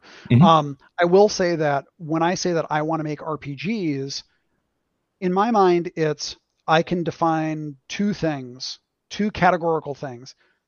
My mechanical role, which is mm-hmm. varied and allows me to have a different experience mechanically in the game mm-hmm. and personality wise which allows me to influence the story in different ways that feel meaningful and if i have those two things it can be a first person shooter it can be turn based top down it can be a tactics game really mm-hmm. like it could be a bunch of different stuff like it could be modern day it could be urban fantasy could be biblical role playing like it could be whatever like i don't I don't think it's specific to the the setting really. Mm-hmm. Um, and I think you know, like a game like Disco Elysium is actually a really, really, really great example of how no, like, if you looked at it, someone initially might be like, "What, like, what in the world is that?" If you play it, it's very clearly a pure RPG, even though there's virtually no combat in it, and the only combat that is there is not combat in the way that you would normally mm-hmm. think of it. Mm-hmm. Um, and the setting is very esoteric and unique. So it's it's not fantasy. It's a little sci-fi-ish, maybe, but it's more like just an alternate world. Yeah. Um. But it's a role-playing game. It's a role-playing game, and it uh that's all that I need in it. So like, if it can be a it can be a fast-paced, clicky Diablo style thing, mm-hmm. except the Diablo Diablo doesn't really allow you to influence the story in any meaningful way. So that would mm-hmm. yeah. fail. And this isn't about like a gatekeeping thing. It's just yeah. If you if you said to me, "Hey Josh, do you want to make a Diablo?" I would say like mechanically I think that's cool, but I would like to do something where you could do something in the story maybe yes. at not constantly because that would be against the spirit of the loop, the action loop, but maybe yeah. there are like specific story junctures where at the end of chapters I can like do things and see cool endings. And I'm like, yeah, okay, that's a role playing game. If it feels like I really have a character with a personality that I can play out, that I def- that I define, and the story really meaningfully changes, then yeah, sure, I'd make a game like that. Same thing with the tactics game. Like, you know, yeah. if you took if you took a game like Final Fantasy Tactics, but you added in a layer of because you know it's funny. Uh, either people, a lot of people haven't played tactics or they kind of forget, but like a lot of people, for good reason, think that the story in Tactics is one of the best stories in the Final Fantasy franchise. Mm-hmm. Um, I think you could. I'm not going to say easily, but like I think you could take that structure and put in like branching narrative choices at at those conversations. Obviously, it's a bunch of work, but that would be like really cool to see like you know, I, uh, actually a, a, great example of this would be the Banner Saga, uh, Banner Saga series. Banner Saga is essentially a, a, strategic RPG, tactical RPG, but it has story moments where you have to make these critical this or that decisions, and it has mm-hmm. big impact on the story. So that to me is a role playing game, and the fact that it's whether it's grid based or arena based or I don't personally I don't care about any of that stuff. So yeah, yeah, and, and fair enough. And that's that's honestly that's where we really got into the same territory. If you guys remember from our episode on like literally breaking them both down, we kind of came at it going, there are certain games that were turn based that we really loved that we wished would have stayed that way, but they shifted towards action. And occasionally you have them where you can toggle between both, right? Um, but moving away from uh, some of the the titles that did this, um, that's really where we kind of got caught up was and we called out Final Fantasy 15 specifically, not because we were trying to tear them down, but more because we were reminded of the experiences we had being able to, like you mentioned, make these tactical choices and do these things as opposed to smashing a button until something stops moving. Yeah. You know, it's it's mm-hmm. that's what brought us to RPGs, and so um, I'm not saying I needed to hear it validated or anything, but it's it's it's refreshing to hear your take on it. yeah, because, I mean, it's kind of like a, yeah. like the love of like being able to really have an impact on the world you're playing in or the story that you're a part of. I mean, it's part of the same reason like we love like the Telltale games. Like yeah. there's not like a ton of action to them, but yep. like all the little choices you do in those games builds up and changes what's happening uh, in the yep. long yep. run. Exactly. Mm-hmm. Yeah. Well, speaking of making choices, uh, this is probably a little little less video gamey, but more about your career because we wanted to once again kind of talk about the things that we don't really see about you out there. And so you mentioned a little bit about your journey starting with web design. You know, you got into being a lead, you know, designing, lead designing, project directing, and all that. Was this something that I guess came out of opportunity, or did you have any kind of approach to your career where you know there was rungs in the ladder that you wanted to achieve over time? Um, I think at first I didn't have any. Like I was like I I want to design video games. Like mm-hmm. I want to design games. I want to design video games. And my first project there were no leads, so it was just a group of peers, and I was like, that's cool. But I also knew that having a strong lead would help focus everyone in a, a lot of different ways. Mm-hmm. And um, we needed we needed somebody to be the lead on Icewind Dale 2, which was a real pressure cooker of a project. Mm-hmm. And uh, I I volunteered, if I recall correctly, or I was volunteered, but either way, I said I would do it. So, um, yeah. Uh, and I think that I did a reasonably good job, although most of the people on that team kind of worked at their own pace, and we are all just running in the same direction. And I was kind of just trying to at the edges like keep them going in the same like it's over there like the end is that way. Um but uh yeah i and then what i found is in the years after icewind dale 2 i really found that having the lead design having a structure where there's lead designer lead programmer lead artist maybe lead animator you know lead audio if the audio team is big enough um that group of peers on the bigger when the projects got bigger especially mm-hmm. there'd be a lot of disagreement and sometimes it would be like intractable and i knew that some projects had directors and i was like i think we should have directors on our projects at mm-hmm. obsidian mm-hmm. and initially the owners of obsidian were like no no no one man should have so much power and i was like no i think one person should be like it's not a power thing it's about like having a vision to focus everyone around. Mm-hmm. And uh, yeah, and so on Aliens, I was I worked on a canceled Aliens game, mm-hmm. and it was really dysfunctional, and it was because the and for a lot of reasons, but the leads couldn't um like we really just couldn't agree on things, and so we were all kind of working not in opposite directions, but not in complementary directions, and it was floundering. And toward the end of development, I was like, guys, can you please make me the director and give me authority to like make these decisions? And they said, all right, sure, because like the project was in a, a very difficult state, and it didn't save it, but it did actually make a very big difference. So the difference between when I became the director, and I don't think it's by virtue of me being just that galaxy brain, but mm-hmm. having a person who's in a position to say, I know you disagree on this, but like these are diametrically opposed things, so I have to I have to give you a direction to go in that is a real direction and not just people doing whatever they want. Mm-hmm. Um, mm-hmm.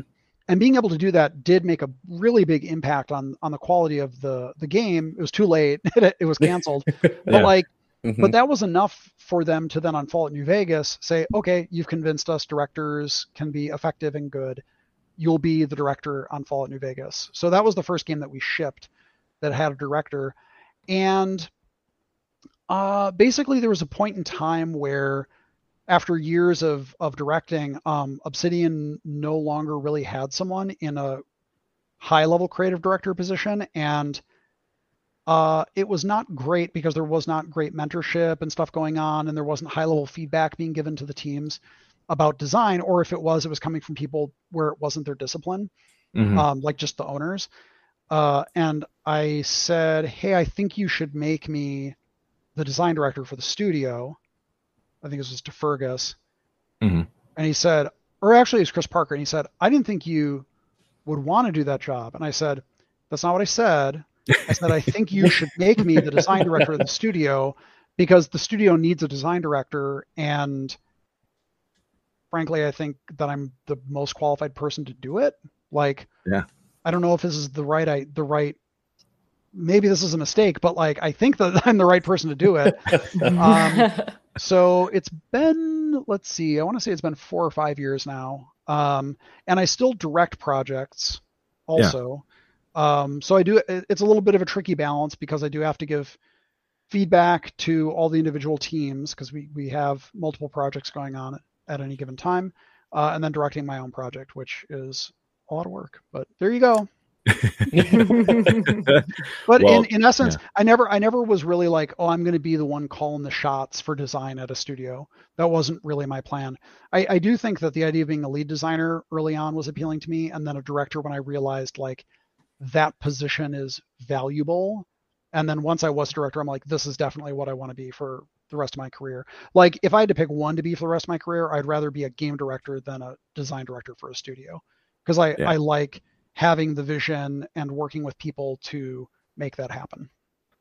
And uh, something I thought was interesting too was, you know, obviously you did, uh, you know, the vocals and music for some of the the Fallout New Vegas tracks, and so I was interested to understand if there was anything else that was maybe uncharted territory for you in the industry in the process that you wanted to try out but just haven't done yet. I mean, is there anything like that that's uh, like voice acting, for example? I know you mentioned you haven't done any voice acting for you know for any of the games that you've worked on, but I guess is there anything kind of hiding out that you that you want to knock down next? Not really. Um, I would say like voice acting is the thing where I don't really, you know, I did a I did a lot of acting in high school and college, mm-hmm. Um, mm-hmm. enough to you know consider it be you know eventually be my profession, but voice acting is part of that. It's a separate set of skills, and I don't think I would necessarily like. I think I would be better at singing stuff for soundtracks than doing voice acting for games. Yeah. Um, and I'm perfect. And you know, like we work with such great voice talent that I'm perfectly happy to let the professionals do it. And even even even with the stuff I've done like vocally, you know, like with the Fallout New Vegas songs, that was that was like an emergency situation where I basically had to do it because we didn't have any other options. Um, and I tr- I tried to I actually tried to keep all of those songs kind of in the background because when I recorded them, I was like, this is pretty rushed. I don't really feel that great about the quality of them. So I said, don't don't put them on the New Vegas radio. Yeah. And they're only in the when you do talent pool at the top. It's like actually really hard to get them to play in game. Like you have yeah. to do a lot of work to actually get them to play. But then Bethesda, when they launched the Ultimate Edition trailer, they which they didn't tell me they were doing this. I saw it when it came out. They made Home on the Wastes, the song that I sang, they made that the song for the the trailer and I was like, Oh, what the fuck? and then a bunch of people were like, "Where's the song in the game?" And they're like, "Oh, it's at the top talent pool." And then they're like, "This is the director singing it!" Like, oh my god.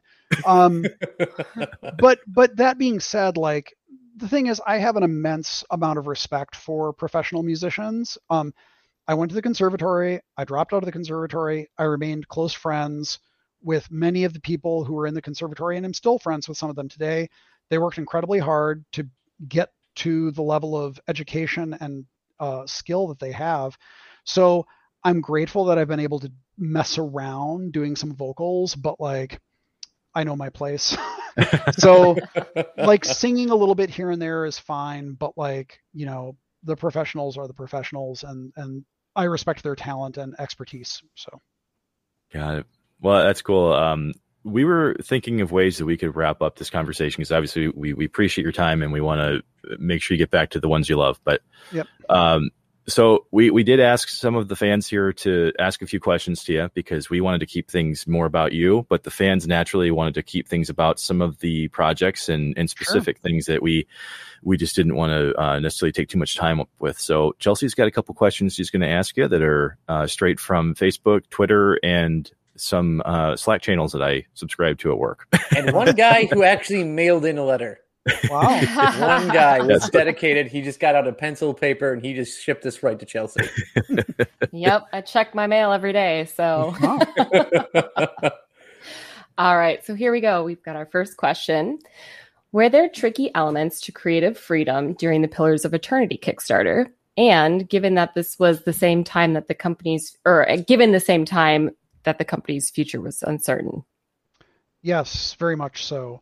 And um, you know, I've received a, a fair amount of criticism uh, for this over the years. Um, Pillars, at least Pillars One, the setting was very safe in a lot of ways, and it was very Forgotten Realmsy. That was very intentional. There were a lot of things that were D and D ish. A lot of people were like, "Why don't you use D and D?" And I'm like, "Well, because we'd have to license it, and like that's the whole point of doing our own thing. It wasn't mm-hmm. like necessarily like, God, I hate D and D, although." A little tired of working on D and D stuff, but um, mm-hmm. just just I've worked on like six D and D games, so I still play D and D, so it's not a hatred of D and D, but um, like the the fact that the company was in jeopardy and that the project was kickstarted, I felt more so than on really any other project. I felt like I had a responsibility to kind of cleave to pretty traditional stuff because that was how we pitched the game. Mm-hmm. Like you know, there are basically some people have said, why didn't you pitch something more radical? Mm-hmm. We didn't think even the pitch that we had was going to get funded. So, like, the idea of like we're going to do whatever the fuck we want, it's going to be crazy, like or something, like really esoteric. We uh, like I just didn't think that people would want to fund that. Again, we didn't necessarily believe that we would hit the 1.1 million dollar goal we had within 30 days. Yeah. Yeah. It was hit within 27 hours. So like obviously we were very wrong, but our mentality was like we are desperate. We are asking people to do this. Let's not try to do anything that's like really out there. You know, other people maybe they would have done other things, but that was my keep in mind that I had just seen 40 people get laid off at Obsidian. Like yeah. from my my mm-hmm. project got canceled and my team 40 people got laid off. That is I, have said it in the documentary. That was the worst day of my career. Yeah. It was like extremely, extremely shitty. And um, like I was lucky to still have a job, and I was yeah. lucky that that the company was still there. Um, so in my mind, I wasn't like I'm gonna fucking do whatever I want. I'm like I'm gonna make a Forgotten Realms game. It's gonna be really like Baldur's Gate and Icewind Dale with a little bit of Planescape Torment sprinkled on the top, and something so, yeah. fun but safe. Yes, yes. and that was mm-hmm. really the the direction I took it in, and obviously that had lasting ramifications because in Deadfire we tried to kind of move a little bit away from that, but there's only mm-hmm. so much you can move in a sequel before people are like, "Whoa, this is way different." So yeah, there were there were a lot of tricky elements like that where I was like, eh, I don't like I just don't feel comfortable. I don't feel comfortable doing this knowing that people backed us in good faith that mm-hmm. we were going to make mm-hmm. some and there are still people that said like you betrayed us like this is nothing i do think it's crazy yeah. when people say this is mm. nothing like Baldur's Gate i'm like well yeah nothing like Baldur's Gate? I mean, I did make both of those games. I can say, yeah, you can say sure, there's. I didn't work on Baldur's Gate, but I did work on mm-hmm. Icewind Dale. So yeah. anyway, um, yeah, like I made the choices that I made, and I feel like those, you know, if I had to do it again, I'd still probably make the same choices. So there you go. Great. That's perfect. Mm-hmm. All right. Question number two. Given your thoughts on professional sports, do you think developers in crunch culture are essentially the same scenario? How can we responsibly address this issue? Okay, to give a little context, someone was asking me if I watch the Tour de France because I'm very into cycling. Mm-hmm. And uh, I said no, I don't really watch any professional sports because they're so incredibly corrupt. At mm-hmm. least at mm-hmm. the at the very high people actually watch them internationally level. Um, mm-hmm. You know, football, everything with CTEs. Yeah, it's very di- and how the mm-hmm. players are exploited and how in their later lives, like, I just it sucks. Um, mm-hmm. And de France, um, there's a great uh, documentary called Höllentour. Um, it's translated in, into English as Hell on Hell Tour or Hell on Wheels, and yeah. it's about the T the German T-Mobile team in Tour de like a Tour de France like 13 years ago or something. It's awful because if you're not one of the real elite riders in that, you're making poverty money. Like you're not being sponsored and you're destroying your body. You're absolutely destroying your body. Um, the stuff that the people on the T-Mobile team go through, and they're crazy athletes. Like it's mm-hmm. hard to convey how nuts the fitness of a professional cyclist is. It's unreal. Like, sorry to tangent here, but like someone was saying, I have a friend who used to work at Trek. Mm-hmm. And he was saying they did like some group ride with like a retired, like a long retired pro rider. Mm-hmm. And like a lot of the young, the young bucks at Trek were like, yeah, I'm going to fucking get like like they thought they were going to beat this guy in this ride and this dude who i, I want to say was like maybe in his 50s or something easily easily completely destroyed all these 25 year old guys like mm-hmm. not even close like so the thing is like the tour de france is full of people like that and the injuries they suffer are incredible. The time they put in is incredible, and they're paid virtually nothing. Um, yeah. so and then there's all the doping and like all yeah. like the mm-hmm. like the fact that and the fact that also fans don't care. Yeah. Like there are so many people I remember whether it's like sorry to bring this up, but like when Kobe Bryant was uh, dealing with the uh, rape mm-hmm. stuff. Yeah. I was living in an area where I heard people say, I don't care if he did it. And I was yeah. like, holy fucking wow. shit, dude. Yeah. Like, mm-hmm. what is wrong with you? It's crazy. So, like, you have, or, or people who say, like, I don't care if they're on a million steroids. Like, I don't care if they destroy their bodies. I don't care if they die at 40. And I'm like, what is wrong with people? Yeah. So like mm-hmm. it's just it's very hard for me to to get into pro sports. Actually, that was mm-hmm. not even the question, but so that's the context. but do I think developers in crunch culture are essentially the same scenario? I don't think so. So I will say that in pro sports, like the people who train like crazy and burn their bodies up and dope and all that stuff, they're probably going to win. Mm-hmm. Like because the thing is like what they do is like they try to like a lot of these groups they'll try to find the the most naturally talented who are the combination of naturally talented and also like will do anything to get the edge. Mm-hmm. Lance Armstrong. Mm-hmm. And um yeah. And then they just go like go go go go go and it works. At the at the back end they the ramifications are usually very awful for their personal health and like what it does to everyone around them and everything like that. The problem with crunch is that crunch doesn't actually work like it's not actually comparable to like doping. Yeah. like if you if you EPO dope, you're incredible. You're Superman. You're beyond the bounds of normal human beings. Um yeah.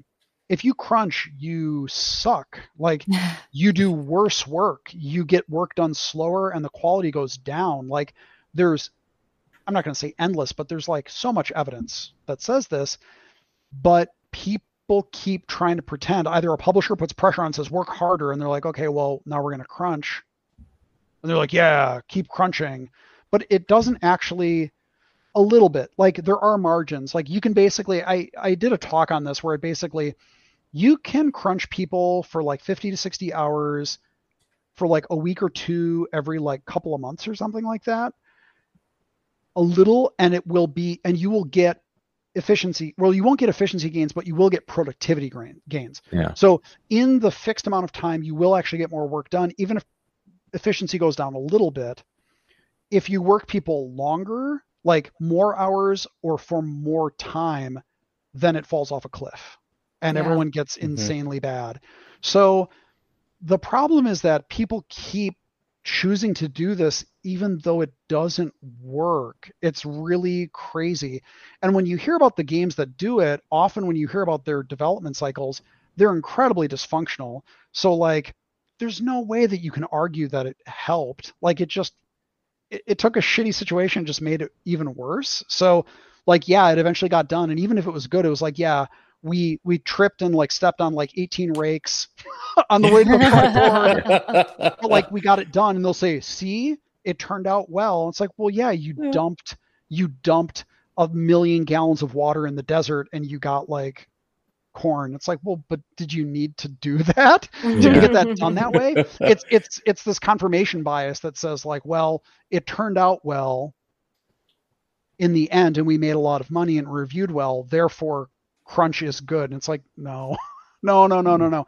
So that's what that's what some people think about it, especially older publisher dev people. But like, we can responsibly address it. Um, I don't know. I mean, a lot of people have talked about unionizing, which is very difficult to do, especially in the United States. Mm-hmm. Um, if we could, I think that would address a lot of those issues. Yeah. Mm-hmm. Um, I do think that a lot of smaller studios are taking it upon themselves to um, have more ownership, and whether it's a co-op company structure like Scott Benson has uh, as part of, uh, I was going to say Glory Society. I'm, oh man, he's going to get mad if he hears this.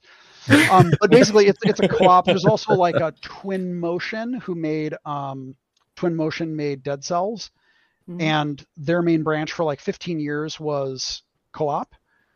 Uh, so that sort of structure obviously gives individual employees a lot more voice in that. Um, I think a lot of it is is getting out of the mindset and and just showing, demonstrating across the industry that what we already really know across multiple industries, which is that crunch does not increase productivity in the long run, mm-hmm. and it burns people out, and uh, it's not good. So, yeah, absolutely. Well, another fan states you clear ha- clearly have a very intimate knowledge of D&D, but based on your live streams, your affinity and enjoyment of Fallout is just as passionate. What settings or environments do you most like telling stories within? Um, you know, I uh I think I like it's not so much the specific type of setting, but I like working in settings that have like material underpinnings. So a lot of this comes out of my history background and being a socialist, mm-hmm. uh, which is obviously like, okay, we're going to get historical materialism. So being able to look at history through the lens of like, what were people like, what were people doing to try to live?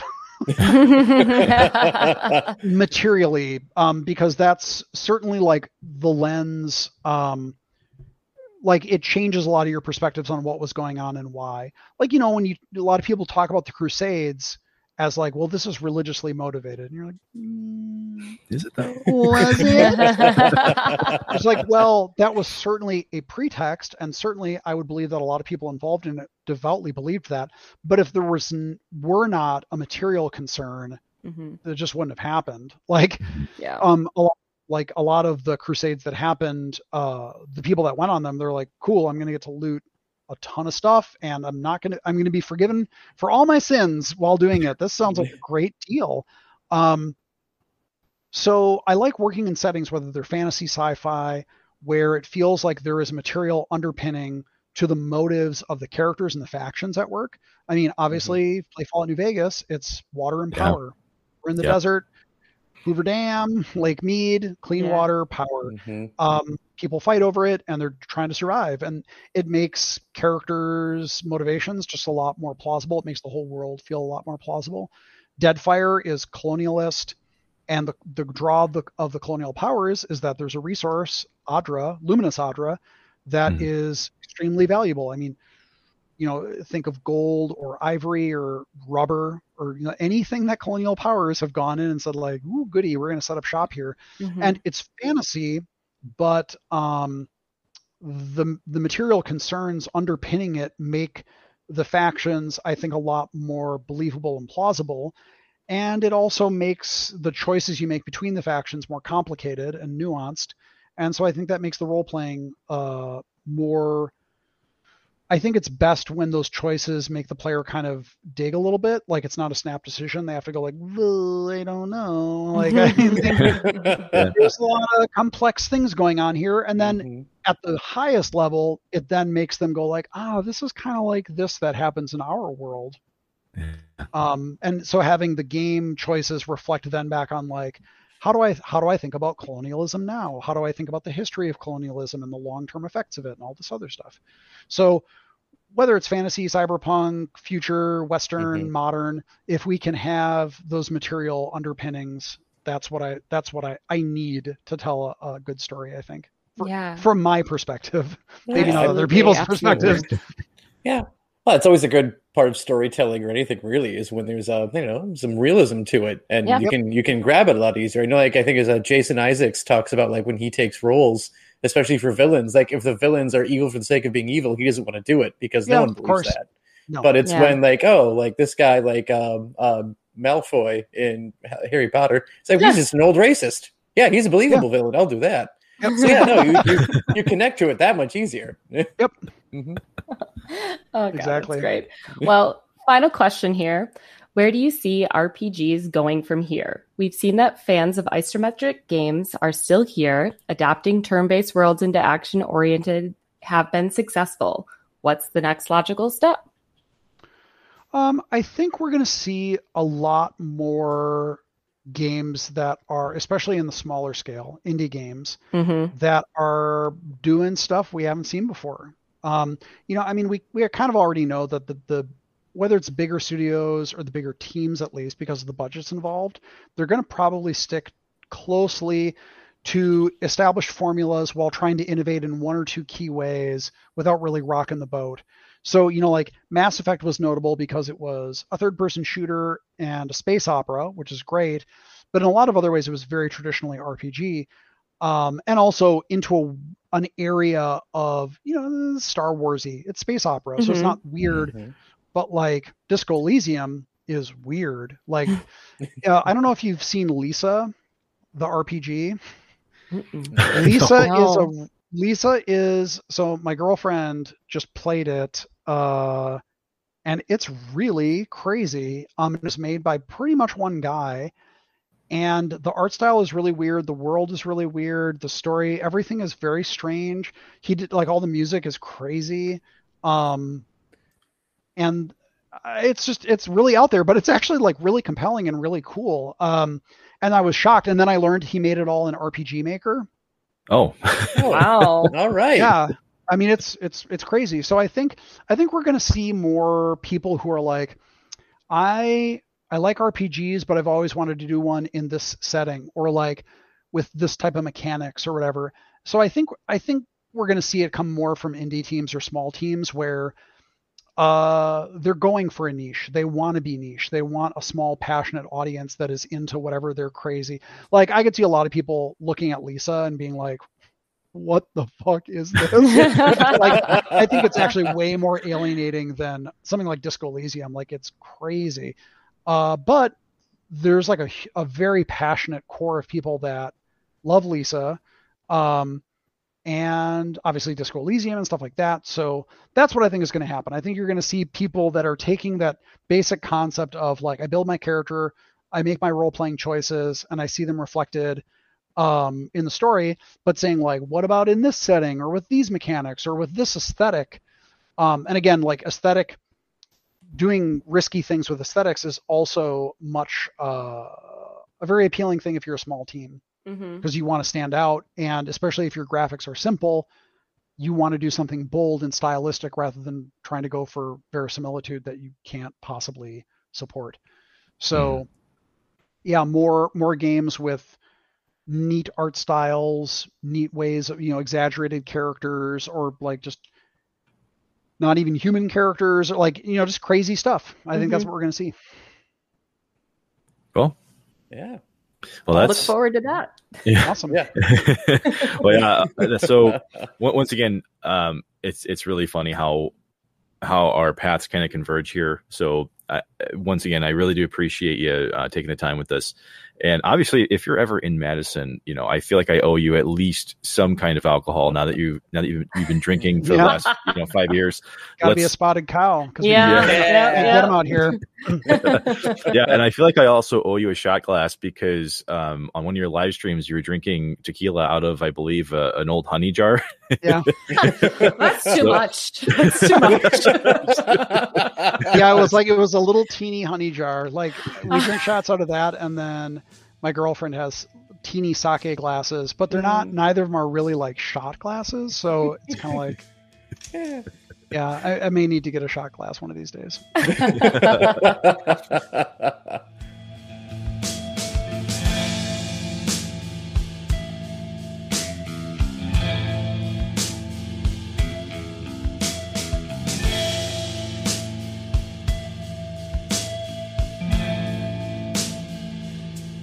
wasn't a factor, I feel like we'd probably still be talking to Josh uh, right about now. Uh, I could seriously sit and talk about really anything. Um, you know, I wonder if he's ever like thought about doing audiobooks, even like a one nine hundred work sort of thing. Um, yeah, I really think he's got a career far beyond gaming. well, I absolutely agree with that. And we want to say a big thank you to Josh Sawyer as we officially close this chapter on our RPG coverage. We want to also wish Obsidian Entertainment and their crew the best of luck as they enter their next projects, as they continue to captivate us with their storytelling and unique player experiences. But next week, we're going to look inward, and not just because we desperately need some group therapy. We're going to analyze our own nerdiness and welcome some friends to the podcast for some topics that are a bit closer to the chest.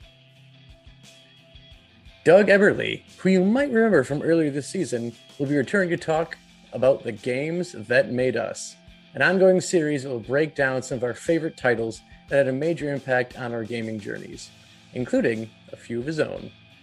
We'll also be joined by Jeff and Corey of the Switch the Envelope podcast. We'll be looking at the emergence of nerd culture and how it would go from esoteric to mainstream phenomena. We hope you're ready for a fun week with two full episodes. And until next time, keep on dissecting.